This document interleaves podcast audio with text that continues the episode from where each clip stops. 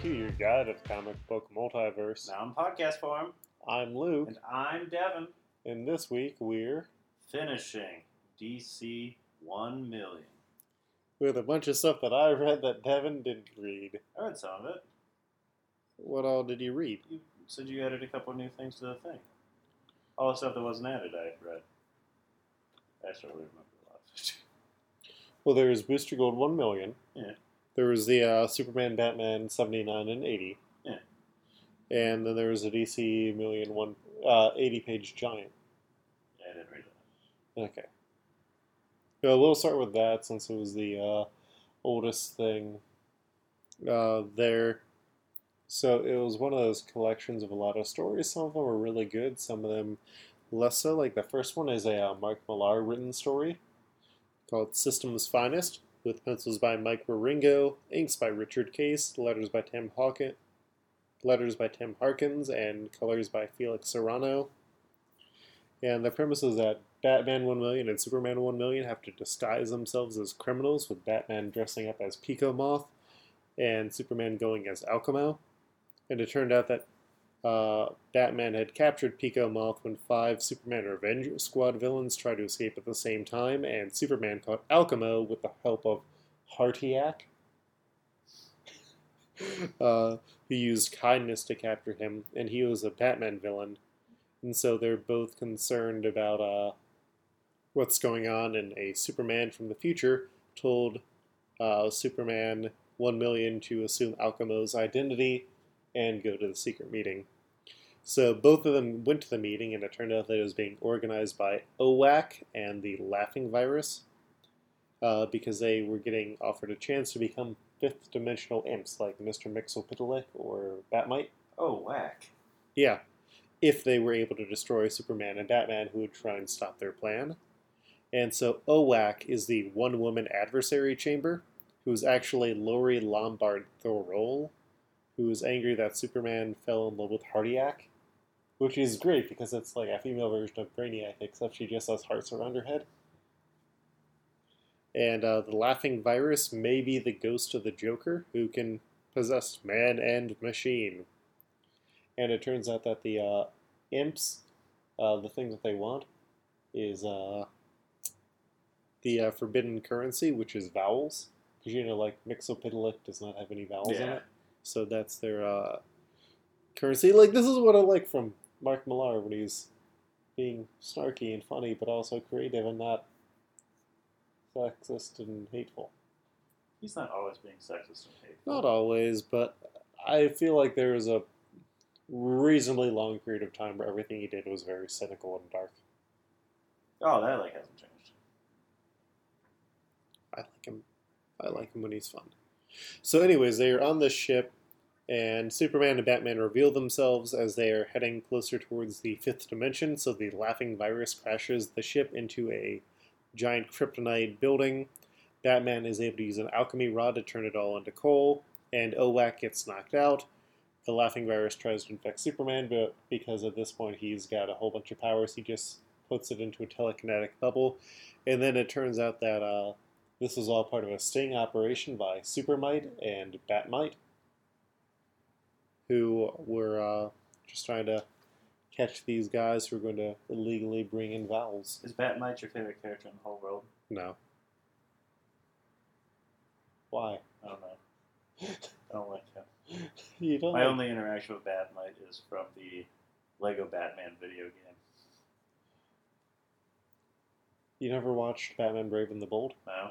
Oh, that was that's really good stuff. That has Paul Reubens as Batmite. Okay. I didn't watch it.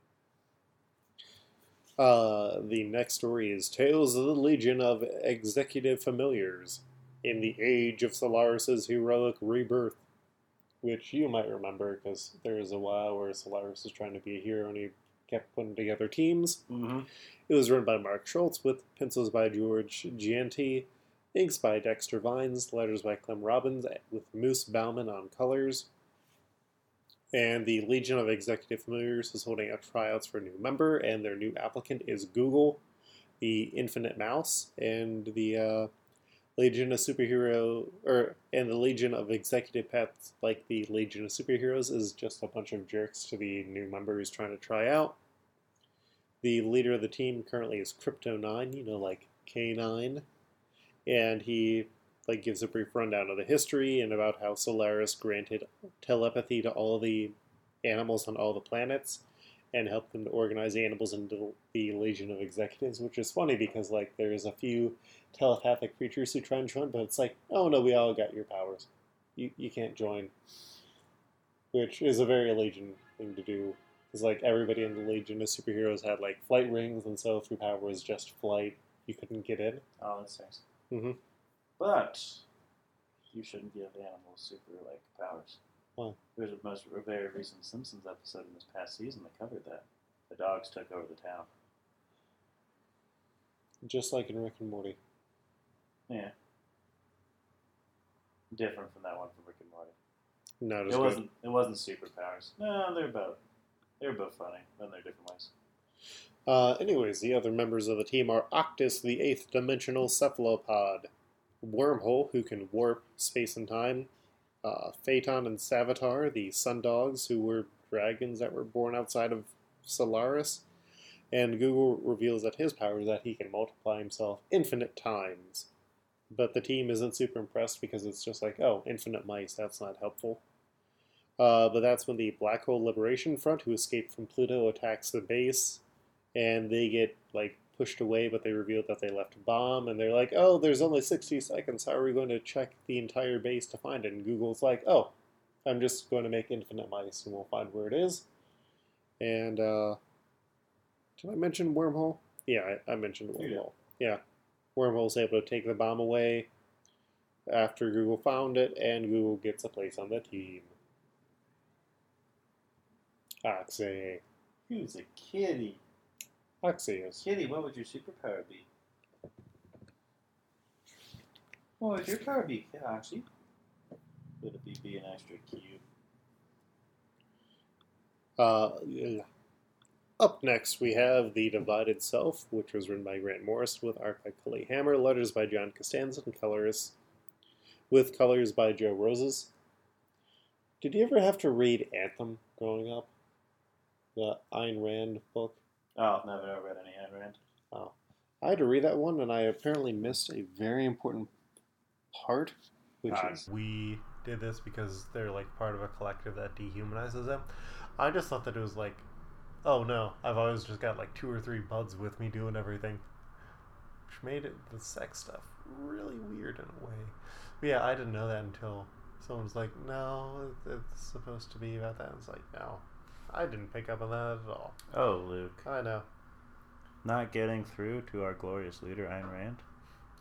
Uh, yeah.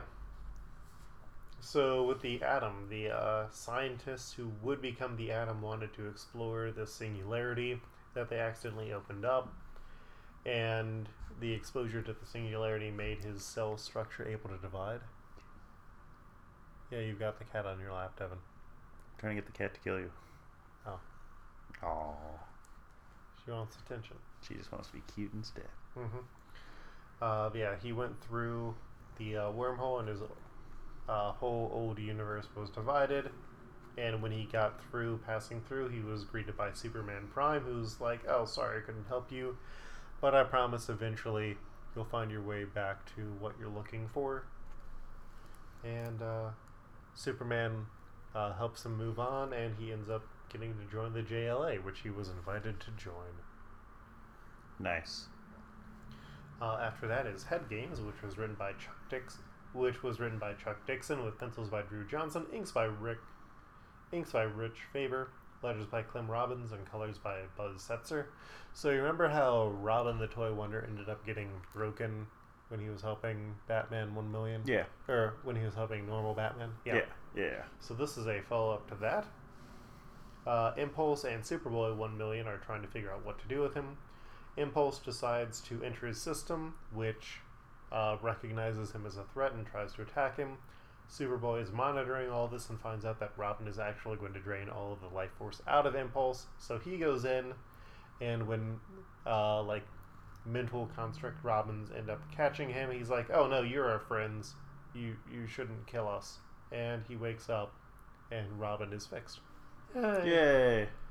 Good job, Toy Wonder. hmm After that is Deep Cover by Ian Edginton with Flint Henry, the artist of Zombo, on uh, pencils and art, with Clem Robbins on letters and Moose Baumann on colors. Aquaman and Tempest are trying to figure out this weird murder mystery, and so Aquaman heads into the Levant Deep of Neptune, which is like the Marianas Trench on acid. And deep down, he finds out that someone has been working to destroy the deep sea vents and has been shutting off all of the energy.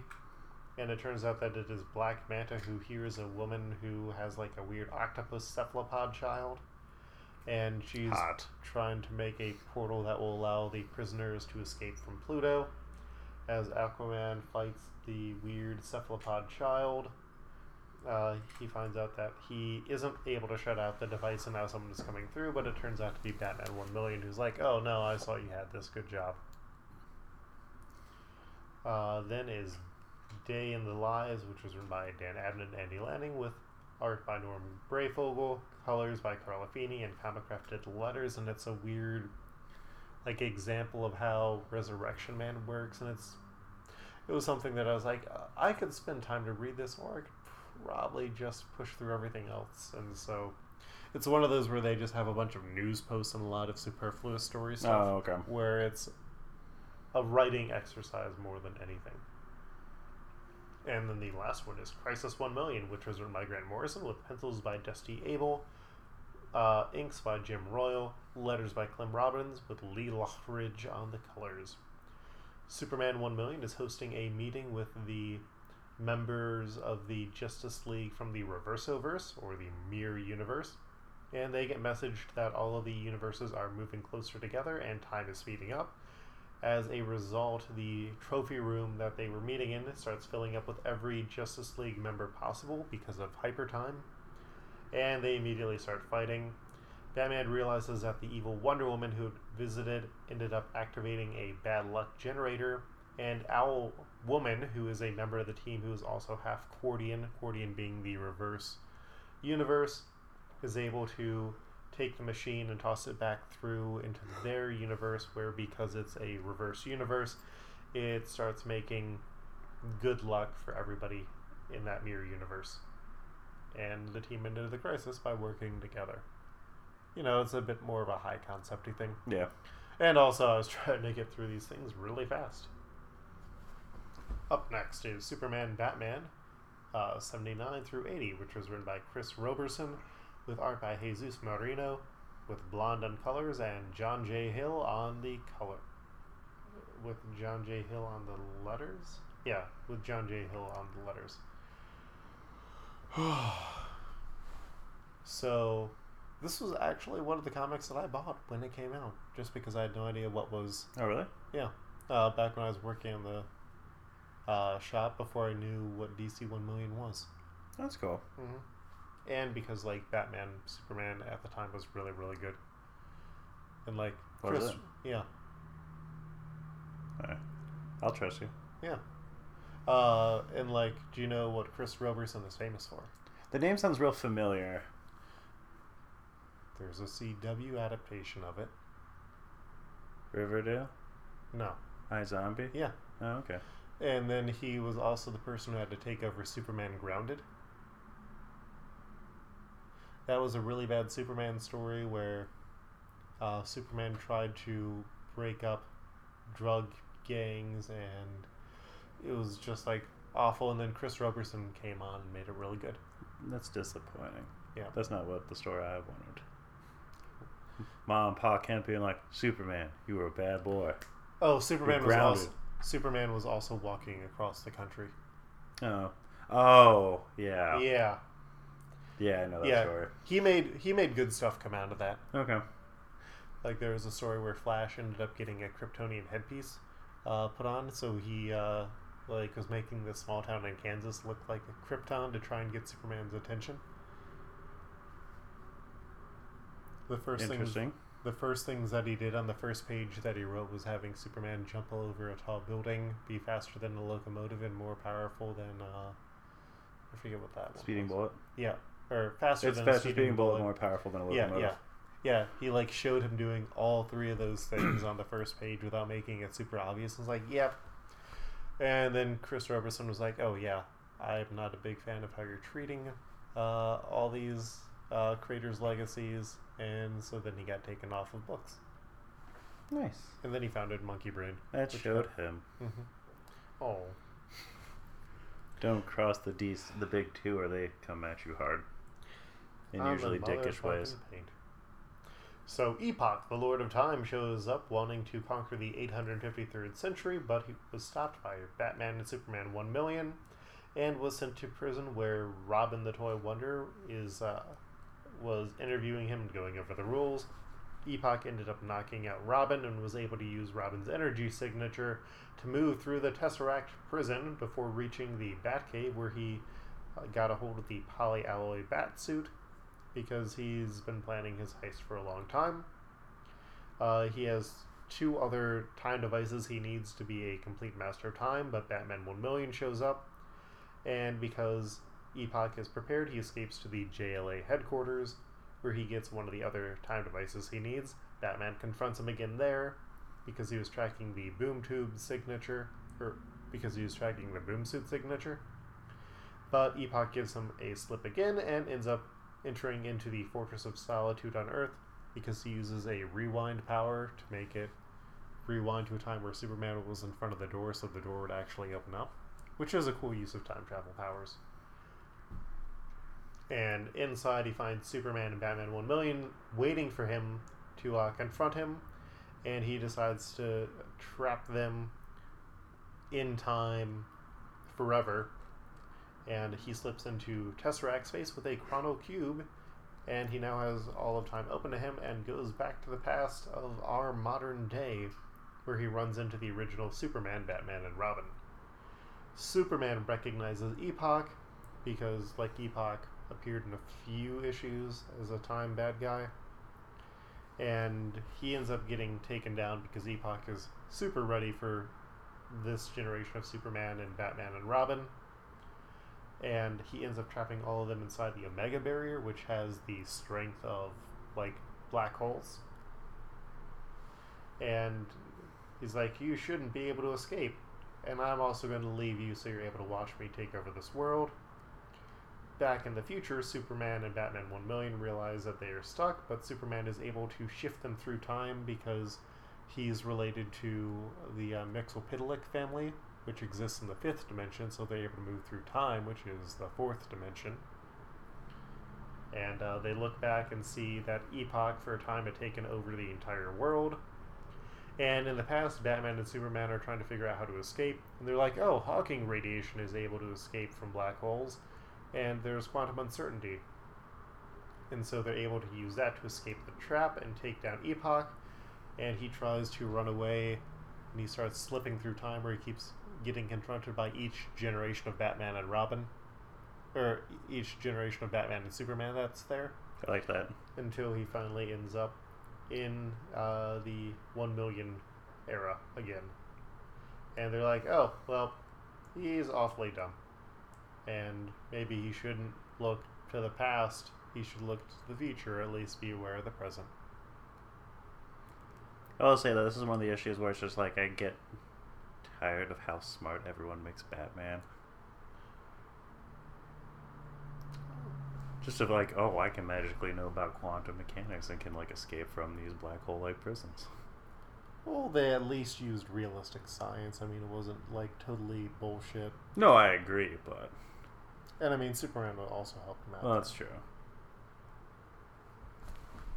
Uh, the last issue is Booster Gold 1 million, which was written by Geoff Johns with Jeff Katz. See, unlike Booster Gold, to me, Booster Gold should be the person who can always solve every problem because he's great. Ha. And he can just keep going back in time until he fixes it the way he wanted to. with pencils by Dan Jurgens, finishes by Norm Rapmund, colors by Hi-Fi, and letters by Nick J. Napolitano. And this was like the end of an arc where it's really weird that they did this as a one millionth issue. Uh, but the idea is that Booster is trying. Booster Gold has been trying to save his friend Ted Kord from being murdered, but the changes that he made to the timeline kept on messing things up more and more. So when we get over, he ends up falling through time to the year 1 million, even though that's not when DC 1 million happens. So I'm not sure if Yeah, that was just. they made a mistake. Yeah, Because, yeah, so it's like the year 8000, right? 853,000. Okay.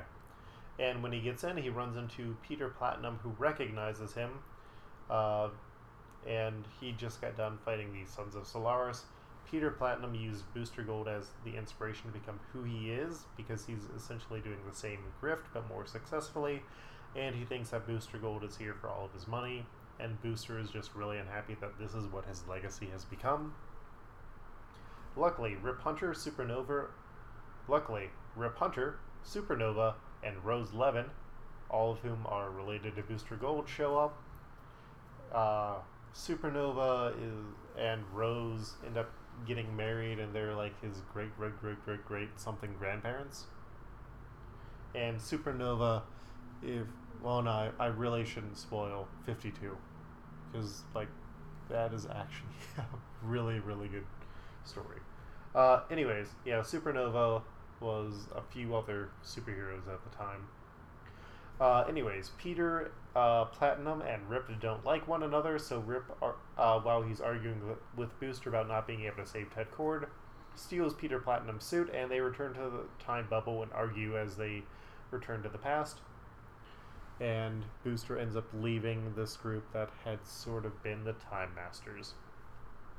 Back in the modern day, the Royal Flush Gang is trying to rob a casino, and Booster works to stop them, with Green Arrow and Green Lantern, Hal Jordan eventually showing up. And they aren't entirely sure if he's doing this as an actual hero or if he was using this as PR and he had hired them or whatever. And he Booster is just feeling really bad about himself until Batman calls him in, and Booster starts berating himself about like how he's a failure and how he's just messed up everything and how he's not even a super good hero. And Batman reveals photos from the night that Booster tried to prevent the events of uh, the Killing Joke happening, and he got his ass kicked by the Joker. And uh, because he had been willing to try and save Barbara from being paralyzed and failed, Batman's like, I appreciate you trying this, and I understand that you've got this persona that you need to uh, keep because otherwise people would see you as an actual threat. And Batman's like, so go along with it, and I'll I'll be there to help you when you need it. And so Booster, with his confidence restored, goes back to visit Rip Hunter, and he sees that his sister Michelle, who also came back in time to be the hero Gold Star, uh, is alive again, even though she had previously died. And Rip Hunter reveals that he had plucked her out from like the last seconds before she actually died, and because she was born in the future, it's not really messing with the past to do so and the siblings go off to have lunch with Skeets the robot, and Rip Hunter reveals that Booster is his dad officially, and we find out that this is where the Time Masters got their start. And so that's the end of DC 1 million, Yay. at least as it stands now. I will say, when I was reading, since I don't really read a lot of Booster Gold, all I could think of when Rip reviewed, uh, revealed that um, he's his father was um, the ending of the Jetsons episode of Harvey Birdman, Attorney at Law. Oh, yeah. Does that mean sometime in the future I actually get to have sex?